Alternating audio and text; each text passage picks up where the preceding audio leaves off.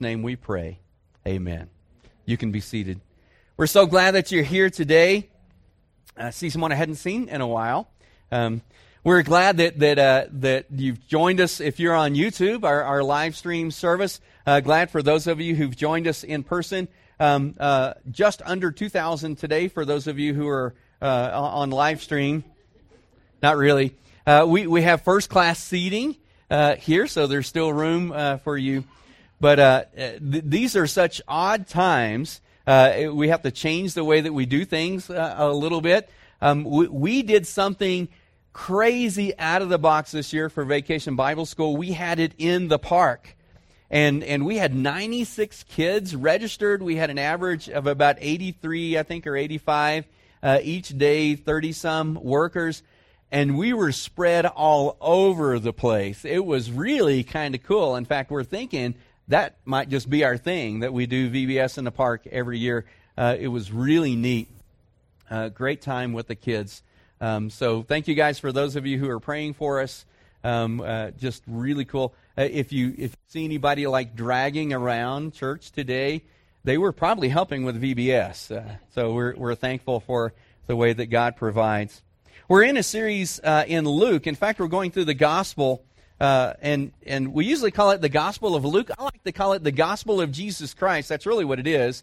The good news of Jesus Christ according to Luke. And Luke is a really cool guy. He's a detail guy, my kind of guy, and you'll see a lot of the details as you go along. We talked a couple of weeks ago that there are a few reasons I believe Luke gives that great amount of detail. He was a detail kind of guy. I bet if they had spreadsheets in the New Testament, he would have been a spreadsheet guy. Luke was a doctor. I don't know about you. I want my doctor to be a detail guy. Don't want him like to forget a scalpel or something. You know, if he's working on me, I don't want him to forget. You know what medicines he's already prescribed. So I think that was kind of Luke's bent already. The other reason I think is because it happened. You know how we are when we tell a story. You know, I'm a pastor. We tell a story. We give you details. You know, back in 1985, you know this. You remember that? That was the year that it froze. And 1989 in Houston, everything froze up. We do that. We give that kind of detail because it just happened, and that's just the way we are. But Luke, I believe also, as he gives this detail, gives us some understanding into the surroundings that he writes this. Remember, he's writing. Luke wasn't one of the eyewitnesses. He wasn't one of the 12 disciples that we call the apostles. Luke came along a little bit after in faith, and Luke said that he's writing to Theophilus, and he investigated these things. He set out to give an orderly account so that Theophilus could be certain of the things that he believed. Now, I like that, and that's really the last reason I think that Luke gives these. We can verify these things. It's way cool when Luke, this is Christmas in June here. We're in Luke chapter 2. And as Luke writes this, he's giving all the surroundings, and these are verifiable things, names of places and people and actually times that he gives us. And so I like that. It's cool. Really, we just finished a Bible study in our men's group called Is the Bible Reliable? And all those things come together to just really give you a good, firm foundation in what we believe, that the Bible's not a book of history, but there's a lot of history in there. It's not a book of geography, but there's a lot of geography in there. And so just really kind of helps us realize that our faith is founded in fact. Well, today we're in Luke chapter 2. Jesus was already born. It is now time that he goes to the temple, and we encounter a couple of strange characters. Now I know what you're thinking. You encountered those on the way in this morning. These are a couple of different strange characters. Let me just read it to you, but I love, the Bible's so cool. I'm really glad that the Bible isn't being written now. I don't think I would be in it, thankfully, but it doesn't candy coat things. It just tells things like they are, and so we run across a couple of interesting people. Let's begin. This is Luke chapter 2, beginning in verse 22. And when the time came for their purification, according to the law of Moses, they brought him, that is Jesus, up to Jerusalem to present him to the Lord. As it is written in the law of the Lord, every male who opens the womb shall be called holy to the Lord, to offer a sacrifice. So they brought him up, and to offer a sacrifice according to what is said in the law of the Lord. A pair of turtle doves, 2 young pigeons. Now there was a man in Jerusalem whose name was Simeon, And this man was righteous and devout, waiting for the consolation of Israel. And the Holy Spirit was upon him. And it had been revealed to him by the Holy Spirit that he would not see death until he had seen the Lord's Christ, that is, Messiah. And he came in the Spirit into the temple. And when the parents brought the child Jesus to do for him according to the custom of the law, he, that is Simeon, took him, Jesus, up in his arms. So imagine this, that Simeon takes Jesus in his arms. This is Yeshua. This is the Christ, the Messiah that he'd been waiting for. Takes him in his arms, and here's what he says. Lord, now you are letting your servant depart in peace according to your word. For my eyes have seen your salvation, that you have prepared in the presence of all the peoples a light of revelation for the Gentiles and for glory to your people Israel. And his father and his mother marveled at what was said about him. And Simeon blessed them and said to Mary his mother, Behold, this child is appointed for the fall and rising of many in Israel, and for a sign that is opposed. And a sword will pierce your soul also, so that the thoughts from many hearts may be revealed. And there was also a prophetess, Anna, the daughter of Phanuel, the tribe of Asher. She was advanced in years, having lived with her husband 7 years from when she was a virgin, and then as a widow until she was 84. She did not depart from the temple, worshiping with fasting and prayer night and day, and coming up from that very hour, she began to give thanks to God and to speak of him to all, that is Jesus, to all who are waiting for the redemption of Israel. Now what a cool scene. Picture this. We've just had the birth of Christ. The angels appeared to the shepherds, telling them that this was happening, this was going on, God's fulfillment of his promise. They went. Imagine if you were Mary and Joseph taking all these in, these things that were said to you about this child that was going to be born early, and all of these are being confirmed now by the angels to the shepherds, and the shepherds came and told them everything that the angels had said. And Mary and Joseph are just kind of holding these up. The way that it's said of Mary is that she treasured these things in her heart. And so now they're taking him to the temple, which was the custom, and here comes Simeon. Now, that's not a very common name. Do you know anyone named Simeon? Maybe if you do, he's probably a pastor's kid. You know, my daughter's name is Hope, you know. We could have had a softball team of girls, Hope and Faith and Grace and Charity. But I've never met a guy named Simeon. In fact, every time I hear that, I think of a primate, of a monkey, right? It's Simeon. So that's not a very common name. Simeon comes. Now, Simeon is a righteous guy, and God has done something really cool for Simeon. He's told him that you will not die until you have seen the Lord's Messiah. Until you have seen the fulfillment of the promise that God gave. And you guys know, I've said this to you a lot. When I read the Bible, I like put myself there. Imagine you were Simeon, and God told you that you would not die until you saw the Lord's Christ. Every single day, I would wake up going, is it today? Is it today? I'm going to go hang out at the temple just in case it's today. I don't want to miss it. Is it today? But, you know, isn't that how we're supposed to live? Because Christ could come back at any time. And shouldn't we live every single day saying, God, is it today? There's a book written called Safely Home, and it's about a guy who is a Christian in China, and his father was martyred for his faith. And he wakes up every day saying, Lord, is today the day that I die for you? Isn't that cool? Some of you are like, well, not really. I think so. I mean, imagine every single day, God, is it today that I'm going to get to see the Christ? Is it today? And that day it was. And so he comes and he blesses and he tells them these things and he affirms, he gives them confirmation that this is the fulfillment of the promise of God. This is Christ the Messiah. And I bet they're still reeling over that. I can't imagine what it would have been like anyways to be the parents of Jesus. Talk about awesome responsibility. Parents, it's a big responsibility already. But then, I think they were probably still amazed by that. And the way that it says here about Anna, it says, and in the same hour. So we don't get the idea that it was back to back, but I think they were probably still just amazed at what just transpired with Simeon. And then here comes Anna. And Anna, we don't know how long, what age she was when when she married young, I would imagine, and lived with her husband for 7 years. Then he died, and then she was a widow. She was 84 at this time. I love the Bible, so much fun, by the way. When guys get a little further along in the Bible, they're old. When women get a little further along in the Bible, they're advanced in years. That's just smart. Luke wasn't a dumb guy. So she was advanced in years. She was about 84. And it says, this is the way it describes her. She did not depart from the temple, worshiping with fasting and prayer night and day. This was a godly woman. Every day she's in the temple with fasting and with prayer. This is amazing to me. And so they're still, I think, reeling from this confirmation from Simeon. And then here comes Anna. And coming up that very hour, it says, she began to give thanks to God and to speak of him, that's Jesus, to all who are waiting for the redemption of Israel. Now, we don't have her words, but I would imagine that they went something like this, that she ran around saying, it's here, the redemption of Israel has begun. God is fulfilling his promise in our midst. And I'll bet you that those people knew her, because she hung out at the temple a whole lot.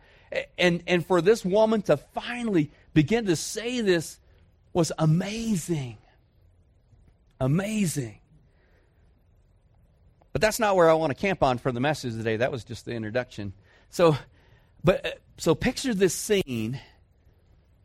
You've got Simeon who's bringing confirmation that this child is the salvation that they've been waiting for.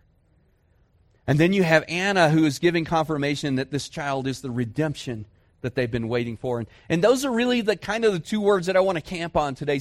We hear church words all the time, don't we? When's the last time you used salvation and redemption in just a regular conversation, not with a church person, but try it. Go to Instant Karma, right? And work that into a conversation somehow. I'm looking at my brother pastor. He's probably going to go witness to her now. Those, we use these words a lot. We don't really think about them a whole lot. So I want us to kind of pick those apart a little bit today as we let that sink in. So salvation. Let me just kind of give you the big idea first before I get too far along. In case you space out, this is what you want to hang on to. By the way, all these notes, if you'll go to the YouVersion Bible and go to events, you've got the notes that are all on there. The big idea is this, that Jesus came to redeem every area of our lives. Jesus came to redeem every area of our lives. All right? So now let's look at these two words, salvation. Jesus came to save us from our sin. Now, how many of you have heard that? You guys been around church for a while. Some of you grew up in church. I didn't grow up in church. I didn't know a whole lot. I met the Lord at 15. I do remember as a little kid, my neighbors took me to church. I don't even remember their names, but I remember this incident. So they took me to church with them. It was a Sunday evening, I suppose. It was at night. And God convicted me. God worked in my heart. I was probably like about 5. And before I knew what was happening, maybe you guys had an experience like this, before I knew what was happening, I was down front. I was at the altar. I don't remember walking there. I don't remember getting there. I was just there. And this very well-meaning, I'm sure she was a young lady. I thought she was old at the time, so she's probably like in her 20s. You know. When I went down, asked me, do you know the Lord's Prayer? This may have been the first time I'd ever been to church in my whole life. And I was embarrassed to say no. I didn't even know what she's talking about. Not the Lord's Prayer, the Sinner's Prayer. Do you know the Sinner's Prayer? And I lied and said yes. So we bowed our heads. You know, you see kids doing that? They peek around. After what I thought was a reasonable amount of time, I raised my head and so did she. And she said, You can go home and tell your parents that you got saved. I'm thinking, I don't know what I was in danger of, but I got saved. Okay, I don't I was wondering. And as we're leaving, it got more confusing because they were reminding me that the couple that brought me said, you go home and tell your parents that you got saved tonight. And this little kid walking out with us, this little boy goes, I got saved one time. I was jumping over a creek and I almost fell in, and I reached out and grabbed a branch and it saved me. And I was thinking, I don't have a clue now what he's talking about. There's not a creek around here, you know. I didn't realize God began working in my heart at that time. I'm a slow guy. It took 10 more years after that. I didn't realize it at the time, but what they were trying to say to me in their well-meaning way was that when Jesus came, he came to save us from our sin, not from a creek.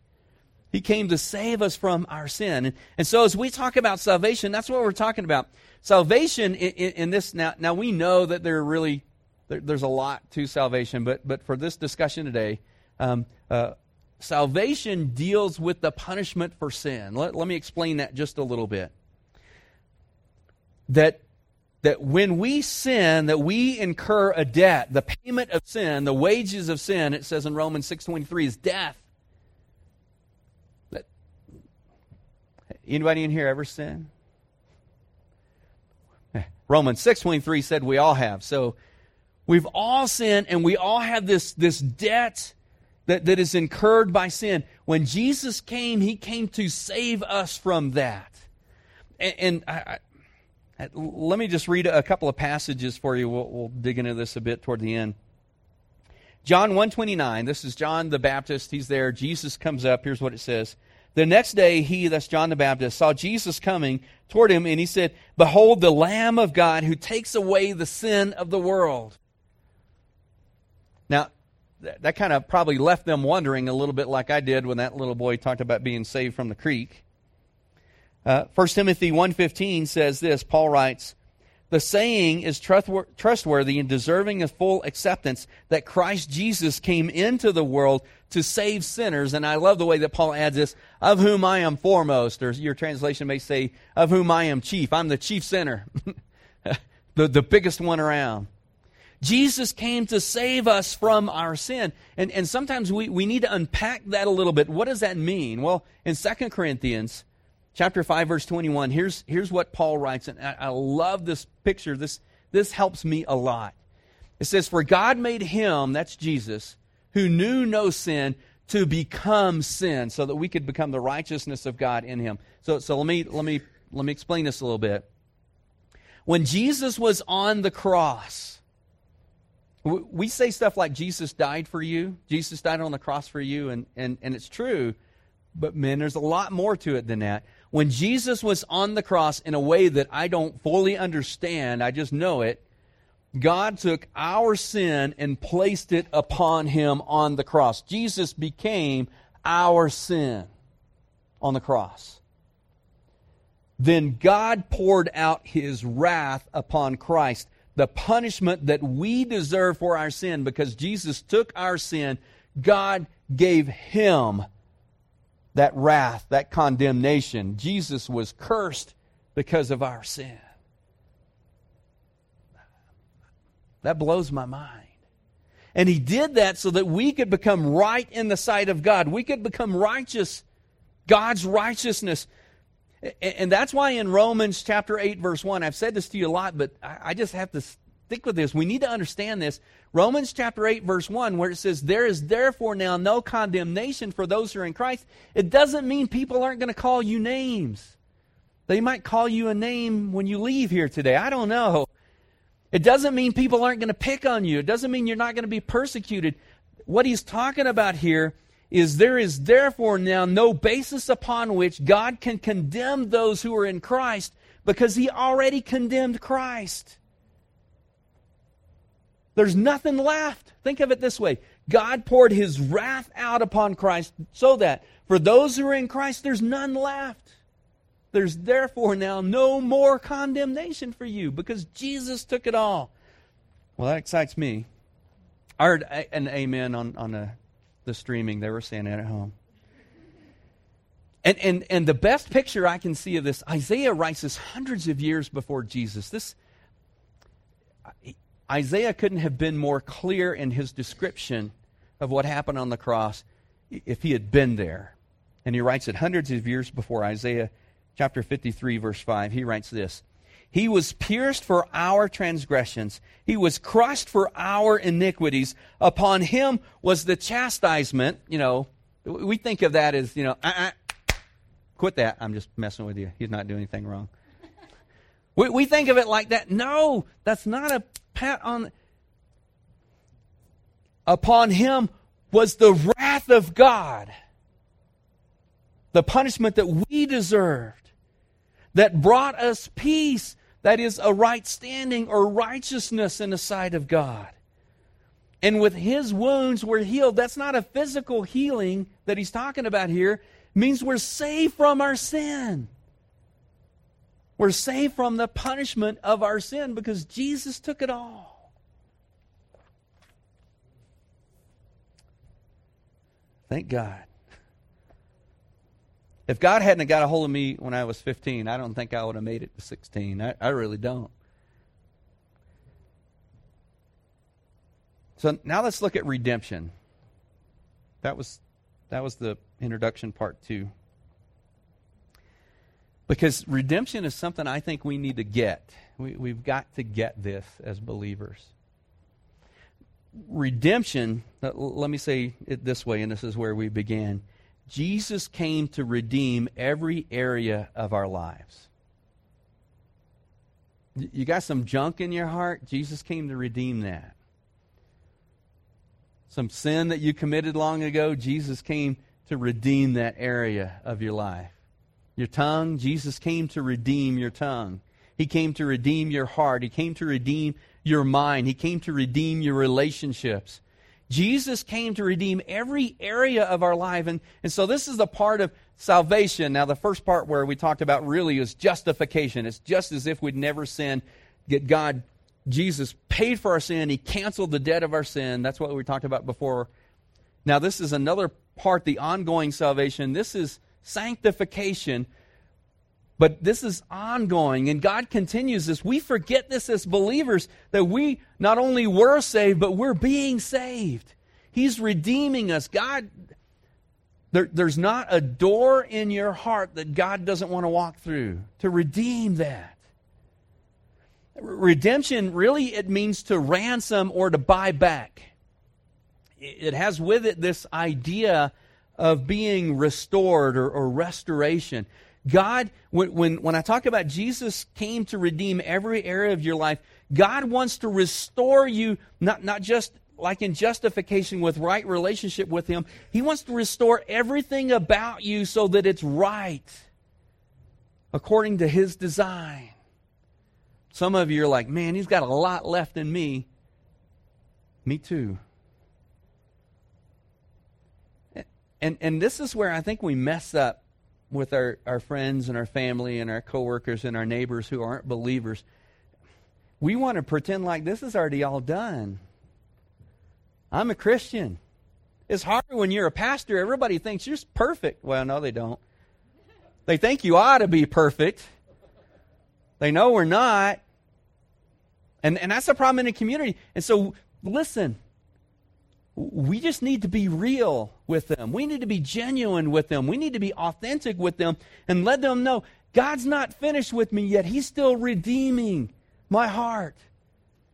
That bad attitude I had against you last week, man, I am so sorry. Will you forgive me? God's not finished with me yet. He's still redeeming that part of my heart. You know, we might call them hang-ups. We got issues, don't we? Some of us have more issues than others. Jesus wants to redeem those. And sometimes it's the sin that we committed. And that sin, you know, Paul talks about like a besetting sin. It just seems like we just keep falling into that. God wants to redeem that. Jesus came to redeem that in your heart. Sometimes it's sin that's committed against you. Listen, sometimes that's harder. You ever try forgiving somebody who never asked for forgiveness?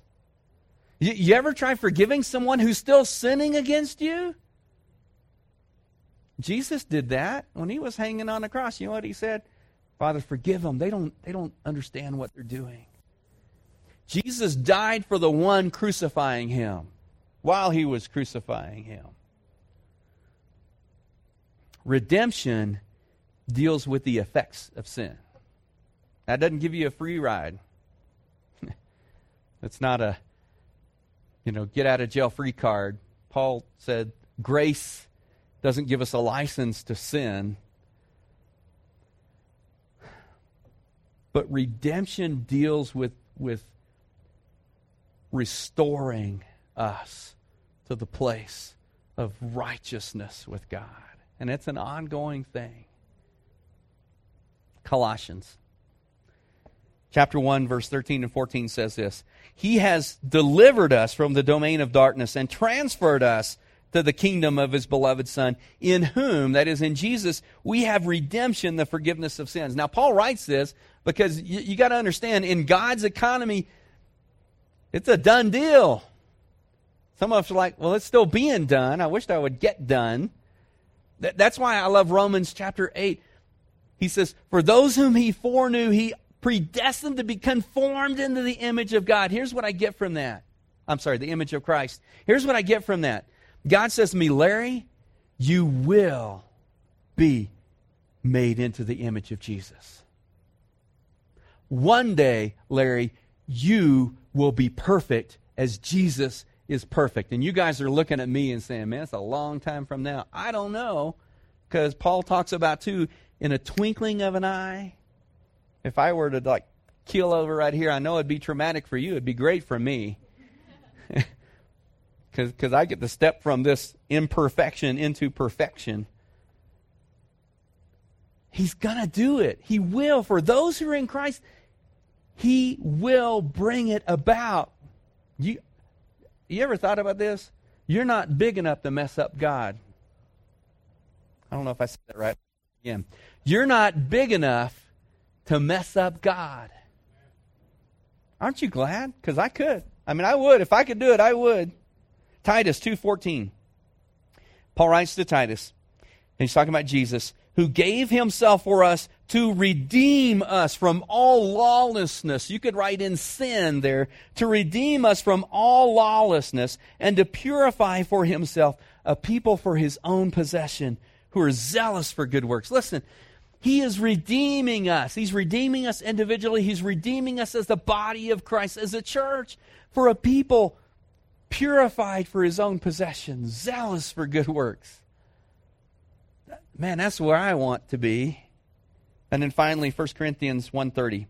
And because of him, Jesus, you are in Christ Jesus, who became to us wisdom from God, righteousness and sanctification and redemption.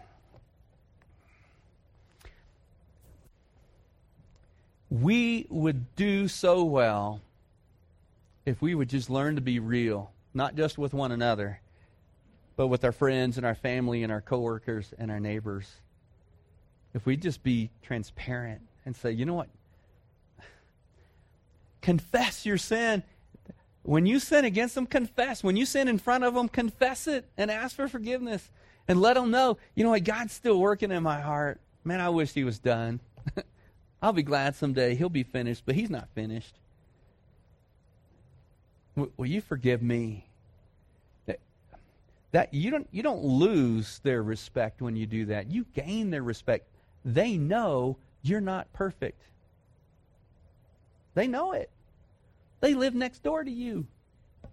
They stand behind you at Walmart. They might have been that car that you honked at that cut you off. They know you're not perfect. Would you just be real with them? Doesn't give you a license for sin, but to say, you know what? God, man, God's still working in my heart, and I'm sorry. Will you forgive me? I know God will, but I need to ask you to forgive me for that. What they're seeing then is that they too can have a relationship with God through Jesus. Because when we pretend to be perfect, by the way, there's a word for that. It's called hypocrite, when we pretend to be something we're not. And that's the biggest knock the world has against us, by the way. We're hypocrites. We pretend to be perfect. We're not. They know it. We know it. God knows it. Your kids know it. Don't look at your parents, kids, when I say that. Just be real with them. And here's what we give them the impression that they've got to get it all cleaned up before they come to Christ. You get all your mess fixed, then you can come to church. That's the impression we give them. We don't mean that. We know that that's not true. You come to Christ to get cleaned up. I love you guys have probably heard this. Are you ready? We catch them and He cleans them. We just share the gospel with them. God does a work in their hearts and draws them to Him, and He changes them. We can't change them. We can't even change us. God has to do that. And if we could just be real with them, be authentic with them, what we're doing is modeling for them what a relationship with Jesus looks like. And if they say, listen, if we're real with them, some of them are going to say, you know what, man, if God can work and change Larry's heart, He can work and change mine. If God can do that for Larry, He can do that for me. So today we get to take Lord's Supper together. This is like one of the coolest things we get to do as a church. Because what we're doing, first of all, it's a symbol of the unity that we have together, that we are the body of Christ. Now, we come to church, we say that, right? We come to church. What time's church? We are the church. We come together to celebrate in the worship, and this is a symbol of our unity together in Christ as we take the Lord's Supper. But it also is something else. It reminds us of our salvation, that Christ on the cross became our sin. He took the punishment for our sin. It reminds us of our redemption, that Christ, through His blood, initiated a new covenant with us. One that doesn't depend on us, thank God. He did it all. And He works in us to change us. And so today, as we take communion together, we're trying to be good here, not spread too many germs. And so on the little chairs on the side, you can come and pick that up. And here's the way we're going to do this. The worship team will come and we're going to sing together a song. While we're doing that, if you need to take care of business with God where you are, just do that. That's okay. I guarantee you there's nobody here who hadn't sinned today probably, or this week, or maybe on the way to church. Sometimes that's the hardest ride, isn't it? If you just need to take care of business with God, just do that. Once you've had a chance to do that, then come and get these. Now, I'll tell you, there's a really thin piece of plastic on top. Take that off first. That'll get you to the piece of styrofoam that's in there. The bread. Go back to your seat and wait, and let's take communion together as a body. Okay? Let me pray for us as the worship team comes. God, we love You. Would You help us love You better? Lord, thank You for Your love for us. Thank You that You just love us because You choose to. We didn't earn it. We can't turn it away. And God, as we together as the body of Christ sit around Your table and take the bread, it reminds us of the body of Christ, that He who knew no sin became our sin so that we could become Your righteousness in Him. And the blood, the new covenant that He makes with us, not the one of law, which is all about doing, but the one of grace, which is all about what He did. Lord, would you unite our hearts together? Holy Spirit, if there's anything in our hearts, if there's a place in our lives that we've been holding on to that You need to redeem, would You just convict us with Your Holy Spirit? Would You just enable us to just release that to You? And God, if there's an area in our hearts that You need to redeem, would You just do that for us today? And Father, if there's anyone who's never put their hope and trust in Christ, if they've never come to the place where they believe in Christ, that they trust Him as Savior and Lord, and receive the gift of salvation that You give us by Your grace, would you just draw them to You? Would You just open their eyes? Would You do the work that, Lord, only You can do, so that, God, they can come to faith in Jesus and begin life like You always intended, and Father, we just pray that, Lord, you would let us be the light to the world. This morning, would you work in our hearts? In Jesus' name we pray. Amen.